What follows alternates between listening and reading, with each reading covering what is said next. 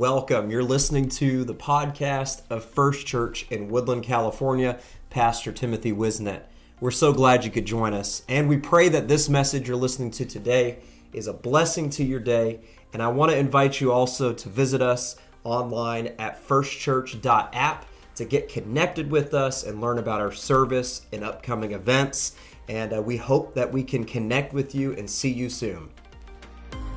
Genesis chapter 1 and verse number 1, I want to read four words. In the beginning, God. That word God is the ancient Hebrew Yahweh.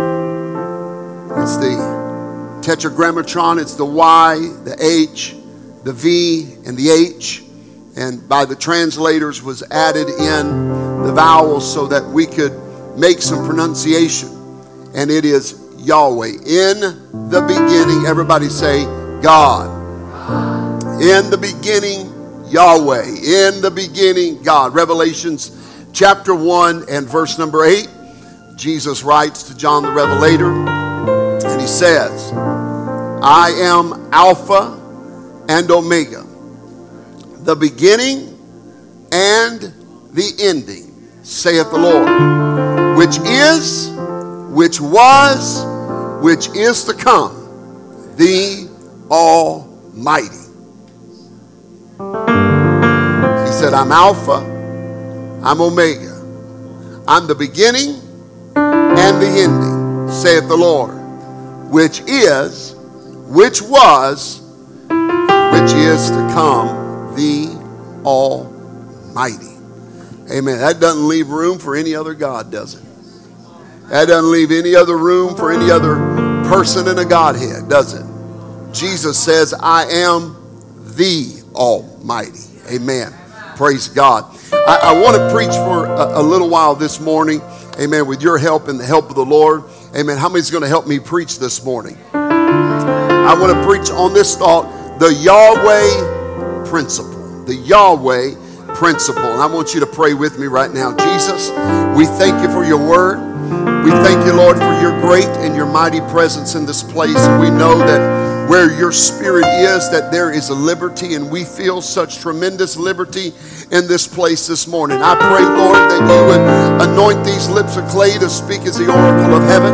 I pray that you would anoint, oh God, every ear to hear, every mind to understand, every heart to receive, and every spirit to bear witness of your word. And Lord, we're asking that before we leave here today, May we be transformed by the power of your word. In Jesus' name. And everyone said, Amen. Would you give the Lord another hand clap of praise this morning? Hallelujah, hallelujah, hallelujah. Amen. You can be seated. Praise God. I hope you don't mind if we do a little bit of one God preaching this morning. Amen. Because that's what we believe. I want to state this emphatically, not for controversy's sake because Paul said it shouldn't be with controversy. We don't believe in a dual deity. We wholeheartedly, fully reject a man, a man-made, demon-contrived doctrine of the Trinity. It's not in the Bible. We won't believe it. Amen. I'm in a one God church, right? We don't believe in that. We believe in what the Word says. And the Word says our God is one. Now, I've, I've heard people say, uh, well, you know, I, I, don't, I think it's all semantics and it's, it's you know, that's just kind of what we believe, but I think it's okay if somebody else believes the other way. The problem is, is you create two deities that aren't there. And we serve one God. And my Bible tells me that God is a jealous God. Amen. The Bible said he would share his glory with no man.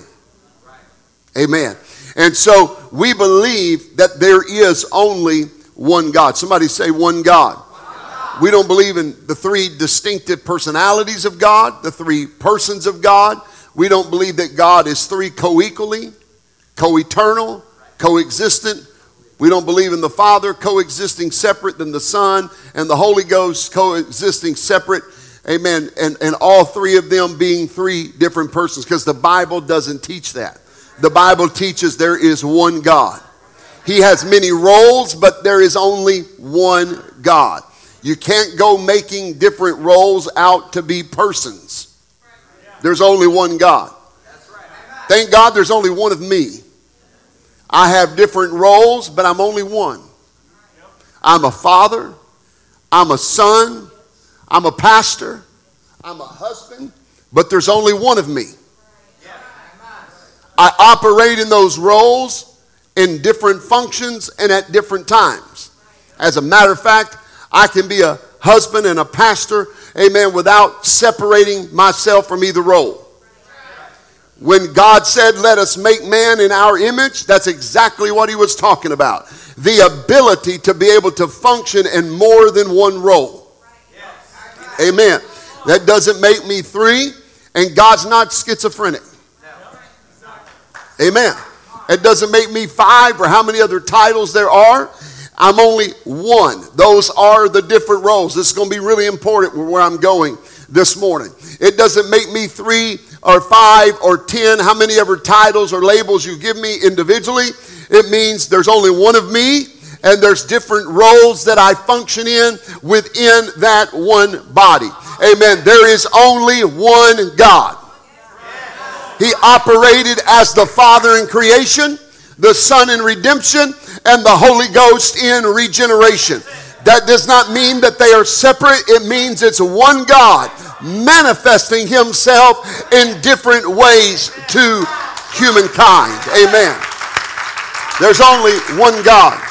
Now, we apostolics, we have no problem with the beginning or the ending of the Word of God. Amen. We love to preach about the beginning. We preach about how God hung the stars in the sky and how he spoke the worlds into existence and how something came out of nothing.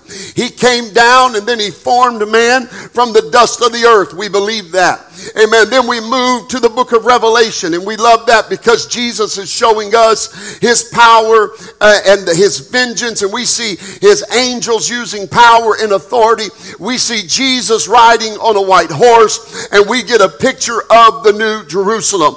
In the beginning and in the end, we believe it is God. We believe it is God Alpha, and we believe he's still God as Omega. Amen. And we believe that God is awesome enough to span being both our beginning and our ending. And we'll shout about that until Jesus takes us home because he is the beginning and he is the end. But if I could for a little while this morning, it's that middle part where we get bogged down. It's in the in between of him being the beginning and the ending. We preach that Jesus Christ is the same yesterday, today, and forever. But we get caught up a little bit in that today. We know he worked miracles then, and we know he'll work miracles tomorrow, but sometimes our faith gets a little strained right here in the middle. We believe he's Jesus Christ the same yesterday.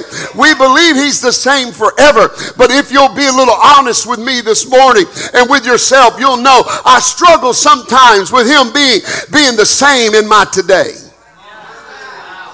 We believe God did the miracles. We believe that He knocked down the walls of Jericho. We believe He parted the Red Sea. We believe Jesus fed the 5,000s. He opened the blinded eyes. He walked on water.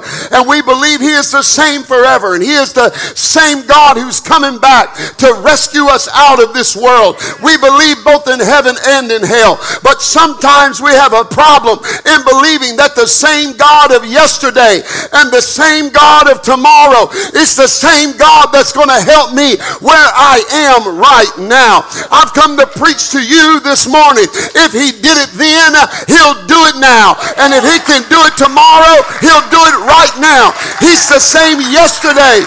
He's the same today. He's the same forever. Hallelujah. Amen. I, I, come to preach to where you are this morning, and I, and I hope it's all right. It seems that we've lost faith in the fact that God can do it today, that God can presently do it in the moment that I'm in and in the location that I'm in. We believe God can do it in the Philippines, and we believe God can do it in Ecuador, and we believe God can do it in Africa, and we believe God can do it in Europe and in Asia. But what about here? And what about now? I've come to preach to you. He's He's still a God of the right now. He's still the God of where you are. And if He did it there, He's going to do it here. And if He did it then, He'll do it now. We need to start believing in God again. I'm sorry if this is too simple for you. Uh, come back Tuesday night. We'll go a little bit deeper. But just bear with us, simple folks, for a little while. But we need to believe in God again. God did not show up in the beginning and in the end and then leave us stranded in the middle. I said, God didn't show up in the beginning and then show up in the ending and just abandon us in the middle. Some of you are, are, feel like you are stagnant in the middle situation that you're in right now. And I'm telling you, you need to start believing in God again. Amen. I know you're shouting because you believe tomorrow God will heal you or next week there'll be a miracle. But you need to let your faith resurrect in the right now and say, no, he can do it today. He can turn it around now. He can begin right now. Have to be tomorrow. It ain't got to be next week. But God can do it now. Somebody shout now. You're wanting to hear the voice of God, but God may not speak to you in an audible voice. You may be praying for God to come down and audibly boom in your ears, but most often that's not how God speaks. If you need a word, quit praying for a word and start reading His word, and God will speak to you in the right now. Somebody shout right now. And God also speaks through people. I said, God will also speak through people. Stories told that one time there were two ghosts living in the second story of an old abandoned house. And it was late around midnight when one of the two go- or the two ghosts began to hear a noise downstairs. And one of the ghosts went downstairs very, very sheepishly and skittishly, went downstairs and all of a sudden, he came running back and he was shaking all over and his knees were knocking. And he looked at the other ghost and he said, Hey man, do you believe in people?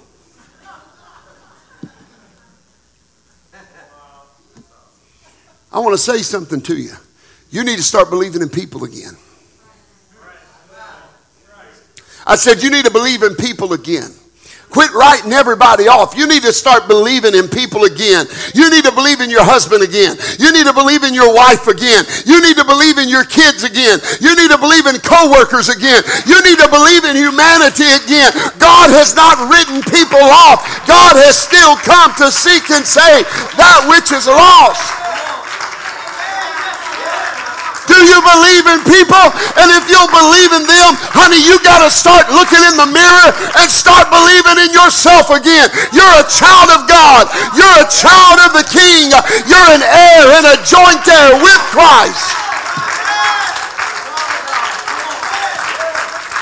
You need to have enough faith in God and enough faith in yourself that when you roll out of bed in the morning and your feet hit the floor, the devil needs to moan and say, Oh no, they got up again today. You need to have enough faith in yourself uh, and enough faith in God that when the door clicks behind you on the way to work, uh, you lift up your voice and say, Devil, you're about to have a bad day. And God, I'm going to bless you the whole day long. You, somebody this morning needs to serve notice on the devil today and say, hell, I'm not going to get stuck in my middle anymore. I'm not going to get stuck in the middle anymore. I'm going to believe the same God at the beginning and the same God at the end. It's the same God that's working right now. Let me say it like this Stop telling Jesus about your situation and start telling your situation about Jesus. Quit going to God and tattling on the devil and go to the devil and tell the devil what God's about to do to him in this day.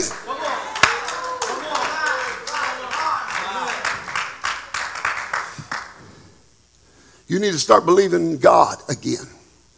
Believe in yourself again. And believe people again. Believe in people again. God called you and he qualified you and he ain't giving up on you. So don't you go giving up on God. You said, well, Pastor, I haven't given, I still believe in God, but do you believe in God today? I'm not talking about the existence of God. I'm talking, do you believe in the intervention power of God? That God can intervene right now.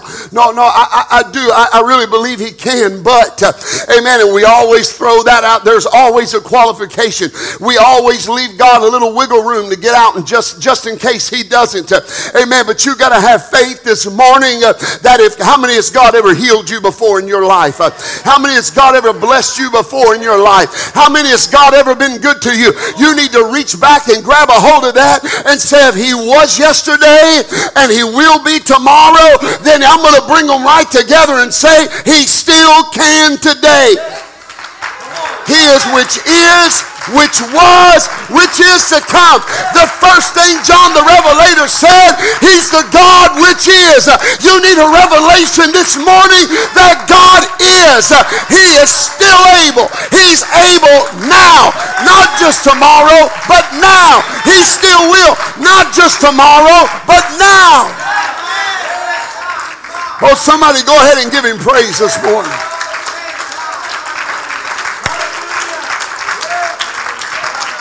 Hallelujah. My Bible tells me that he is the author. The author is the beginning.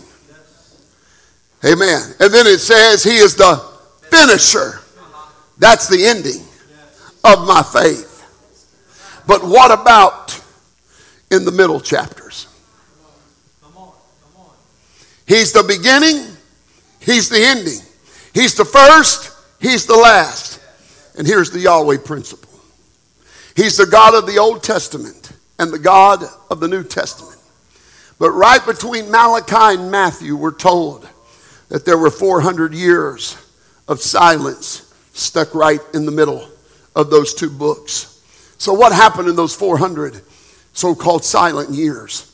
Well, the Bible says, first of all, that when the fullness of time had come, God sent forth his son, born of a woman.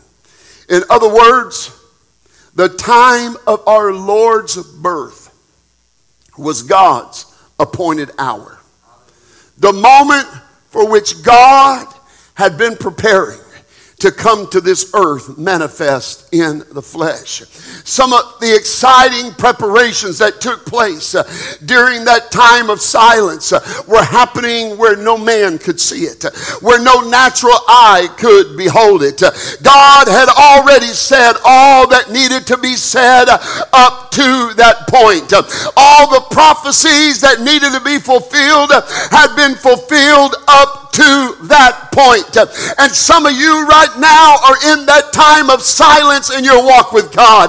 But let me tell you, God is not silent because he doesn't have anything to say. God is silent because he's already said everything he needs to say up to this point. Let me say that again. God's not silent because he's not doesn't want to speak. He's silent because he's already spoken and you are in the time of preparation. The next step is your miracle. The next step is the promise. The next step is the prophecy. Don't you lose out with God because he's silent. You ought to get excited and say, if I don't hear from him, that means something is on its way. There's a preparation. I'm in the preparation process right now. Come on, somebody shout to heaven right now. Hallelujah, hallelujah. God already said everything that needed to be said into your life. And now God is allowing you to go through the preparation stage because He's the Alpha and the Omega. He is the author, the beginning, and the finisher. That is the end of your faith. And you're in the middle right now. You're in that time of silence where you don't wake up in the morning and hear God just tickling on your ears and talking to you. Why? It's not because God's angry with you. It's not because you backslid. It's God is setting you up for a life altering, world changing miracle that's about to happen in your life. Don't you forfeit your miracle by getting bitter in the time of silence. Don't you forfeit your miracle by becoming uh, doubtless in the time of silence.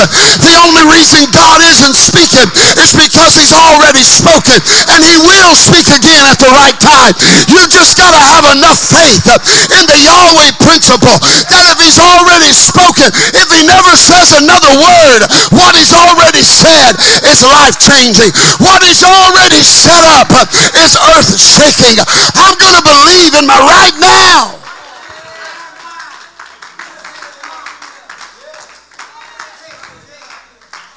And when the fullness of your time has come, God will open doors. And God will show up. And God will show out. And He will reveal His will to you. Oh, hallelujah. Oh, hallelujah. I can remember when I was going through that time in my life, some 21 years ago, of that automobile wreck. And months before I, it's almost a year before that wreck, uh, I, I, there was, and I'm not going to go into it. Uh, maybe one of these days I will. I was spoken to uh, through a demonic spirit and said that that I was going to die, that I would be killed, and I'll never forget the fear that gripped my heart because I'd never seen or heard anything like that. And the next thing I know, some three months before that wreck transpired, I, I remember it was almost like a switch had been turned off. I couldn't feel God anymore. I couldn't hear God anymore. I couldn't sense the moving of God anymore. I thought God was mad. I didn't know what had went wrong. I didn't know what had happened. And then the wreck transpires in my life. And uh, many of you are familiar with the high points or low points of that story. I died three times, spent almost three months in critical care. Uh, over two of those months on life support, was told that I would never live, and then told, uh, my parents told I'd never live, uh, and then told that I would never, ever. It was settled scientific fact that I would never walk again. And during all of this time, I had everybody praying for me from Dan to Beersheba, from Timbuktu to Tuscaloosa. I had everybody praying for me, and yet I couldn't feel God. You would think in the moment, um, moment of my greatest trial that I would have felt the touch of God, that I would have felt the peace of God, or that God would have spoke to me in the midst of that, but not one time did I feel God. Not one time did God speak to me when I would awaken in some of the most immense pain that I have ever felt in my life. When it felt like my feet were on fire because of the nerves trying to wake up and bring back to life.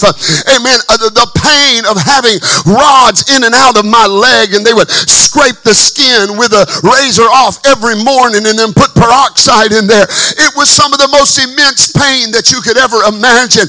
And not one time during that did I feel God. I plunged headlong into the darkest depression I've ever experienced in my life. As a matter of fact, to that point in my life, I didn't even believe depression was real.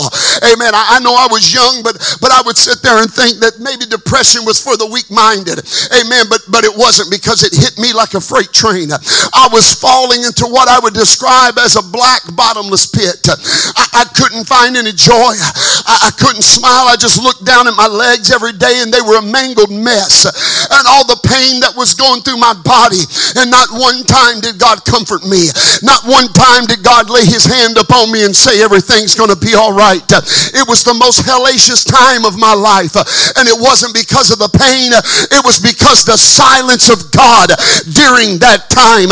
We're talking about six months where I couldn't feel God, six months where I couldn't hear God, and I was in my lowest low valleys.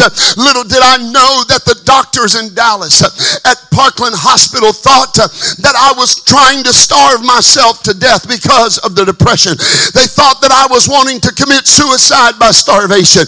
They threatened me with a feeding tube. Little did I know they were pumping all kinds of medication in me to try to get me out of this dark depression that I was living in. And I'll never forget the night. It was one of the last nights, and I was supposed to be in the hospital, amen, and through Christmas. And this was the uh, uh, around the middle of October. And I remember laying in the bed one night, and I got a phone call from one of my dear elders, uh, uh Bishop Jerry Holt from Lewiston, Idaho. They were missionaries in Hong Kong for many years. Uh, he called me on the phone one night, and he said, "Son, uh, we got the young people over at our house right now." He said, "And we've been over here playing ping pong." He said, and all of a sudden, it said spontaneously, but simultaneously, young people started getting a burden for you. And he said they came upstairs and asked if we could have a word of prayer uh, for Brother Wisenat. And I'd done many, many revivals there. And one of the things I did was locked in for weeks and taught those young people how to pray. And he said, he said to me, Brother Wisenat, I, I want you to close your eyes. I, I know you're in a lot of pain. He said, not only want you to, you don't even have to lift your voice. He said, but I, we want to pray for you. The only way I could explain it was like I was in a dark room. Everything around me was darkness. I know it may not make sense and you don't have to believe it and that's fine. You can criticize me later. You don't have to believe it. I was there. Even though the lights were on in that room, it was pitch black to me. I saw people as shadows, almost as if the blind man said, I saw trees walking. Amen. I, I was in such a deep depression and God wasn't speaking and God wasn't moving.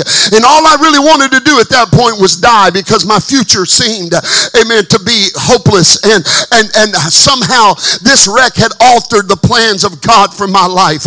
All the visions I had seen and the prophecy spoken about preaching great revivals across North America and seeing God do great works around the world had, had ended because uh, now I was going to be an invalid. Now I was going to have to live in a wheelchair. And I'll never forget Bishop Holt saying, if you just close your eyes, we want to pray with you. And, and I, would, I would like to say that I was spiritual and I said, okay, we're going to pray and touch the throne of God. But my reaction was simply this in my heart. Well, go ahead. Everybody else has tried and it don't work. That's what I said in my mind. He said, we're going to pray for you right now. And about 20 or 25 young people, I could hear them wailing like they had lost their mind. They were praying like I taught them to pray. They lifted up their voices. The phone, remember the old, I don't know if they still have them in hospitals now or not. The old, they kind of clicked over the two buttons that come up. It was that kind of phone. The speaker was crackling and distorting because the prayers were so loud. They were roaring before God.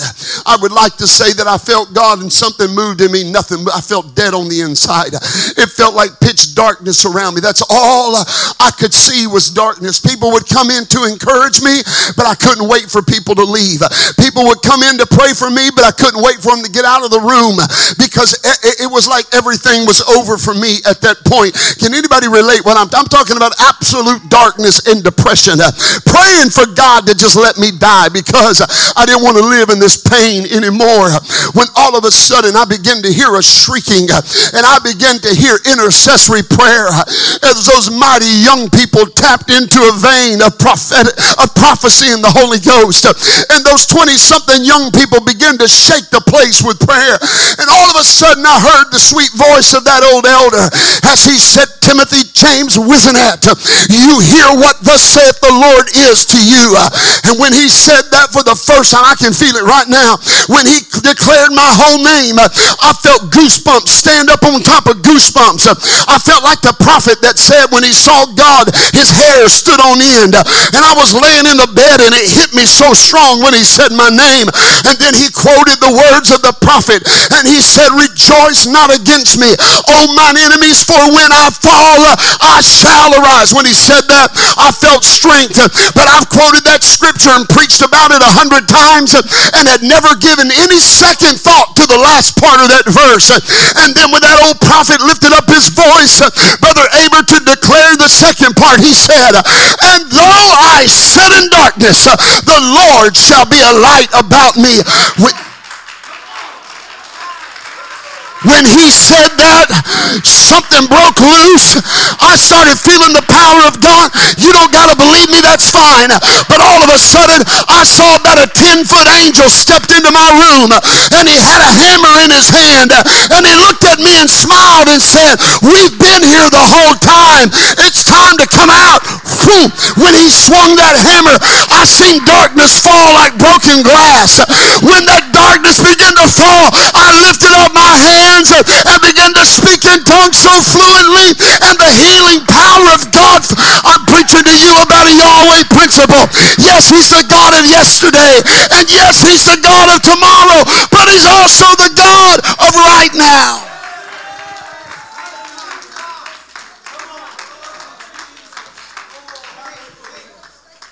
I remember nurses coming in there and they were trying to give medicine to try to calm me down. I was shaking all over that bed. I had 20 pounds of weight holding my hip in traction. I had an exterior fixation on the bones in my legs that were hanging out and I was shaking all over that bed and I was speaking in tongues for the first time in months. I could feel God for the first time in months. I could pray in the Holy Ghost for the first time in months. I felt like God was actually for me. And it was, listen, to here's the miracle. And here's the miracle. A week later, I was out of the hospital and I was on my way home. That's the miraculous power of God in your today. Some of you are in the silence. Some of you feel like you're in that dark place right now. But let me give you a word that a sweet angel gave to me. We've been here the whole time. We never left. We never went anywhere. Somebody ought to get some faith rise up in you right now and say, I may not feel it. I may be in the struggle, but I'm telling you the God of my yesterday is the God of my right now.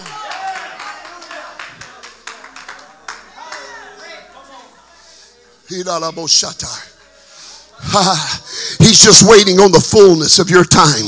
He's just waiting on the fullness of your time. I didn't know it then, but I know it now. Amen. I, I thought to myself, Elder Henderson, how much more do I got to suffer? How much more pain do I got to go through? I remember secretly wishing when they would come in and put the pain medicine in my IV, I remember thinking, I wish that just give me enough that I'd never wake up again. And here I was, an apostolic preacher of the gospel, but I was plunged into such a depression and into such a darkness that I didn't want to live anymore. I'm preaching to somebody right now in the Holy Ghost. I don't know what you're going through, and I'm not saying you're suicidal. I'm talking about just losing the will to live. Amen. I don't know what you're going through right now. I don't know the darkness you're walking in right now, but I've come to tell you that He is a light and He is hope. And the Bible tells me He is a very present help in your time of trouble. And you to get ready because this silence uh, has been setting you up for the miracle of your life. Hallelujah. Yahweh or the letters YH, VH are the first and the last letters of the Hebrew alphabet. I said Yahweh is the first and the last letters of the Hebrew alphabet, indicating that even in his description, he is the beginning and he is the ending. Revelations and Revelations, Jesus, Yeshua in Hebrew, says he is the beginning and the ending. This means, this means, listen, this means that Jesus is God. Because you can't have two in the beginning and two in the end.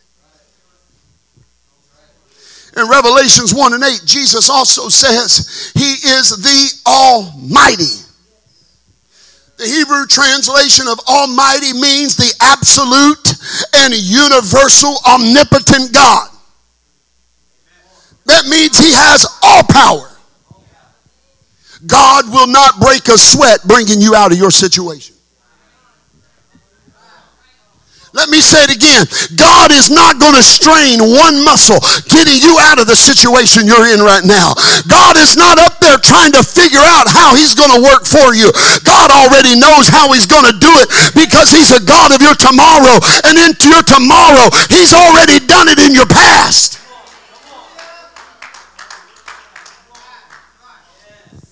The Bible says, which is, which was, which is to come, the Almighty. Jesus says, Amen, that He was the first and the last, but, but He's also in the middle.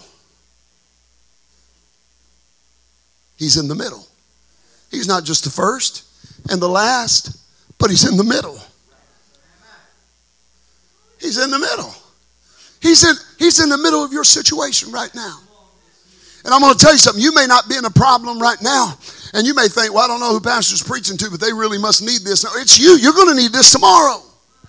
You're going to need this next month. You're going to need this next year because if you keep living life and you keep living for God, amen, your tomorrow all of a sudden is going to become your present and you're going to need God then. The Bible said the Word was made flesh and dwelt among us, and we beheld His glory. In other words, God said, I'm not just going to be at your beginning, and I'm not just going to be at your ending, but I'm going to come down in flesh, and I'm going to get right down in the middle of it. Amen. A lot of people then and a lot of people now did not recognize God when He came in flesh because they didn't think He looked like they thought He would look. He looked just like us. He looked like a human. He looked like the guy next door. The Almighty didn't act too high and mighty. The Holy One wasn't holier than thou. The one who made the stars uh, kept and uh, did not keep his head in the stars. Uh, he could have been a show off. and I know what you're thinking. Uh, you want me to prove it. Uh, you want me to beam you back to the first century. But I'm telling you, the God of yesterday is the God of today. Jesus never showed off. Uh, Jesus was never prideful. Everything he he did had a purpose, and that purpose was for life and life everlasting. I've come to tell somebody this morning don't you give up faith. You're in the middle of your miracle season. Don't you lose out with God now. You're in the silent time because the fullness of time is about to come to your life. Oh, hallelujah, hallelujah, hallelujah. The purpose of Jesus was not to show out, it was to show up.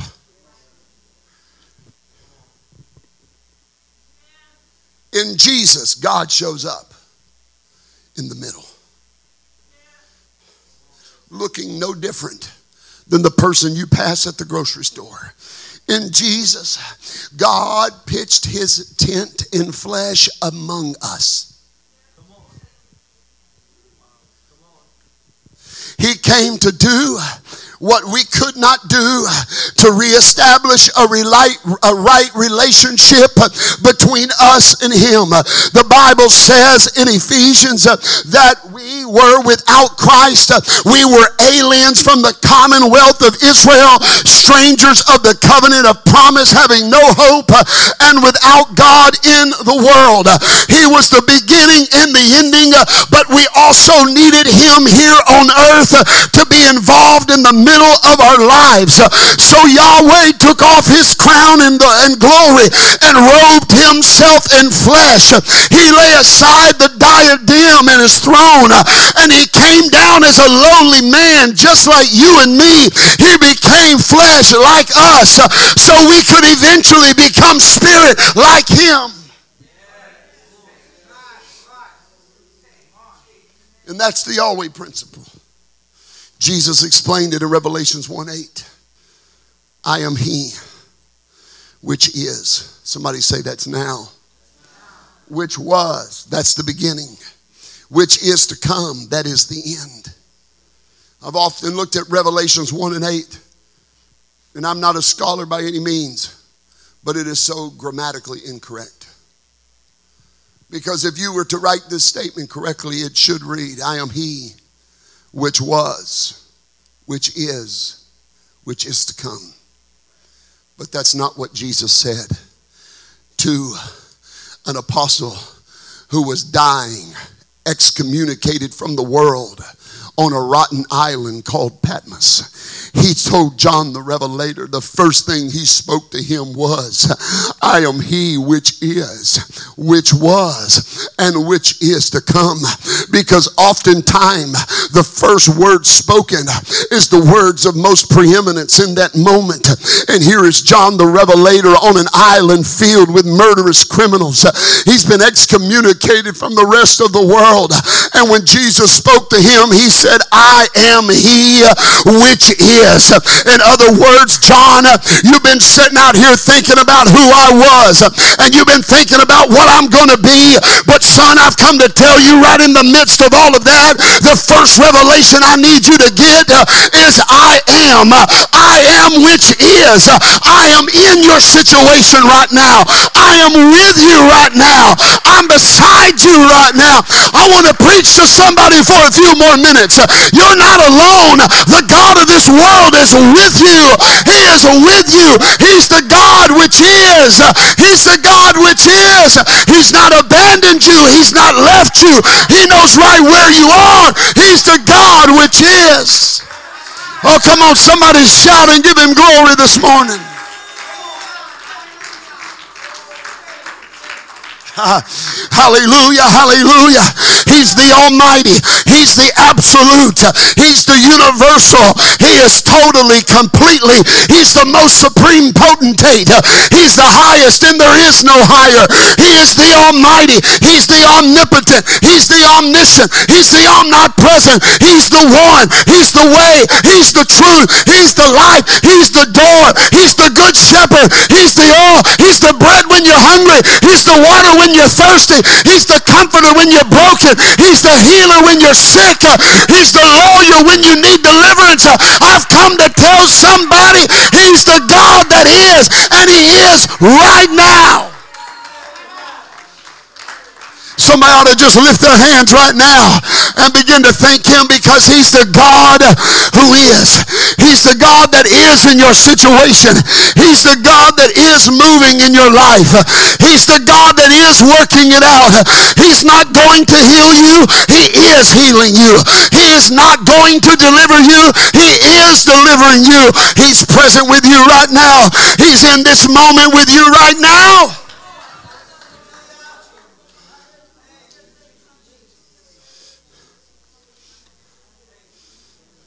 If that wasn't enough, Jesus spoke to us in John 16 and 33. And he said, I want to affirm and encourage you in the middle. He said, These things have I spoken unto you that ye might have peace. In the world, you shall have tribulation, but be of good cheer. For I have overcome the world.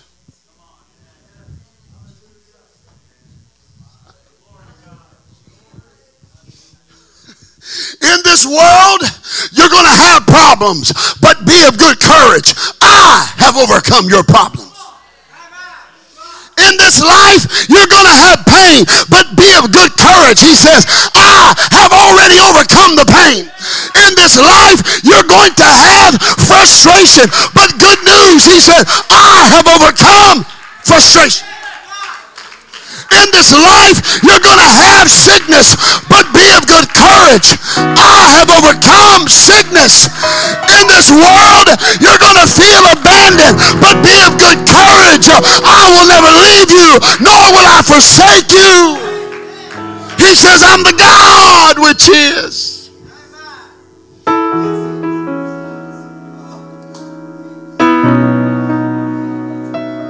I don't want you to get excited about your tomorrow. I want you to get excited about you right now.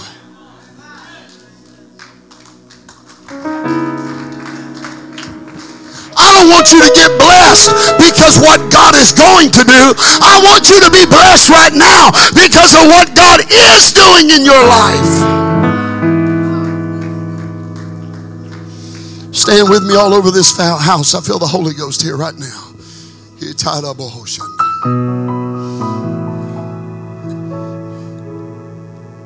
Don't you let the devil and your flesh keep pushing your celebration until it happens. Don't you let the devil and don't you let your flesh keep postponing joy in your life until you see the promise.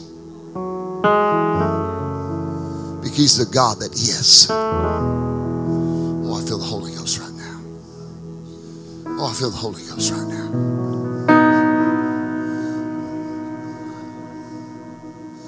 Thomas, blessed is he who hath seen me and believed.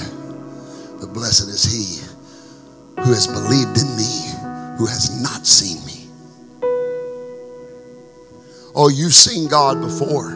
You just ain't seen him in your situation.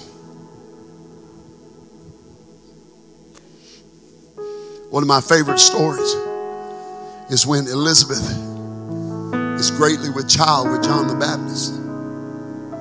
And Sister Cindy, here comes Mary. And she's great with child with Jesus. And all of a sudden, they meet up for the first time in years. And Mary says, Salutations. And when she does, this old woman, Elizabeth, who's pregnant, all of a sudden she went, oh, Oh, she said, When you greeted me, the baby within me began to leap for joy.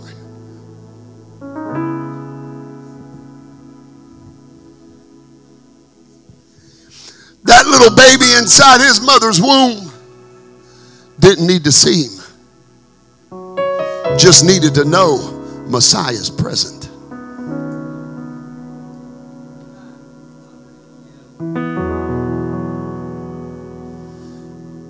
30 something years later, John the Baptist would be preaching waist deep in a muddy river called Jordan. He had preached for many years. He's coming. There's coming one more mighty than I, the latchets of whose shoes I am not worthy to stoop down and unloose. For I indeed baptize you with water, but he shall baptize you with the Holy Ghost and with until one sweltering Judean afternoon, off comes the sandals from the beautiful feet of him that brought the gospel. And he begins to wade into that muddy river. And all of a sudden, John the Baptist turned from preaching about the God which is to come to the God that is. And he lifted up his voice and cried with a passion he had never been able to reach before. And he said with a voice trembling, Behold, the Lamb of God, which takes away the sins of the world. Don't you misidentify your moment today. Did you hear me? Don't misidentify your moment today. Well, preacher, he's just worked up on a Sunday morning. You're going to miss it. You're going to miss it. Well, I was just another rowdy, foot stomping sermon we heard from Pastor. You're going to miss it. But if you close your natural eyes, you could see in your spiritual eyes the water being troubled on the bank. And you could hear the sloshing of water through the legs of Messiah as he comes walking right to you this morning to declare unto you, I'm not just the God which was and the God that is to come, but I am God right now. I don't know who is in need of a miracle today. I would surmise just by logic, there are some people here today that need healing. There are some people here today that just need a blessing, just need a touch. There are some here today that need the baptism of the Holy Ghost. There are some people here today who desperately need God to intervene in a situation. And here's what I would ask you What are you waiting on? You waiting for a Awaken conference? You waiting for the next evangelist? Or do you got enough faith to have the Yahweh principle to say, He's the God which is? Moses says to the burning bush, Who shall I say sent me? And that voice speaks out, and you say, He said, You tell him, I am sent you. Who? I am. You am who? I am that I am. It translates to mean I am what I am. I is what I is, and I be what I be.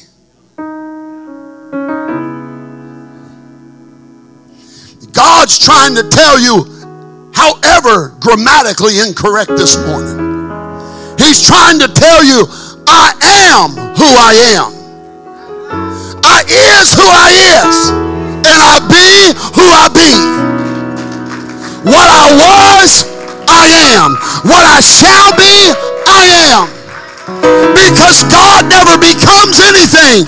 He always is what He's always been, and He'll always do what He's always done. So if you need a touch from God this morning, you want to step out of your chair and make your way to the front and say, Oh, today I'm going to come in contact with the God which is.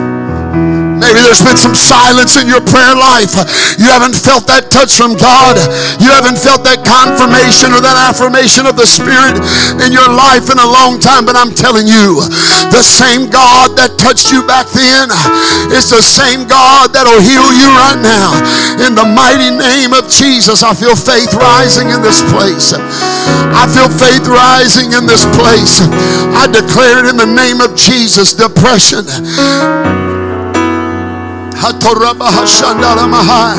Depression does not need to leave this room with you.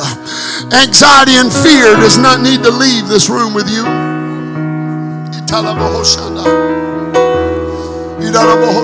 I declare it. I decree it in the name of Almighty God. I'm telling fear and anxiety right now in the name of Jesus, the God which is. Speak to your soul right now, that God which is. I speak to sickness and pain right now, that the God which is, the I am that I am, in this place, Jehovah manifest. Jesus Christ the Almighty, in this place, speak healing to you right now.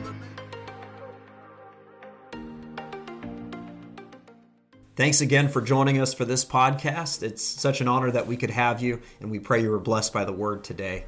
We want to stay connected with you, and so give us a follow on our social media pages on Facebook or Instagram. You can find all of those on our website at firstchurch.app. You can also stay connected with us through that uh, website, and you can download it as an app on your phone from there. And so until the next time, we pray you're blessed. Have a great week in Jesus' name.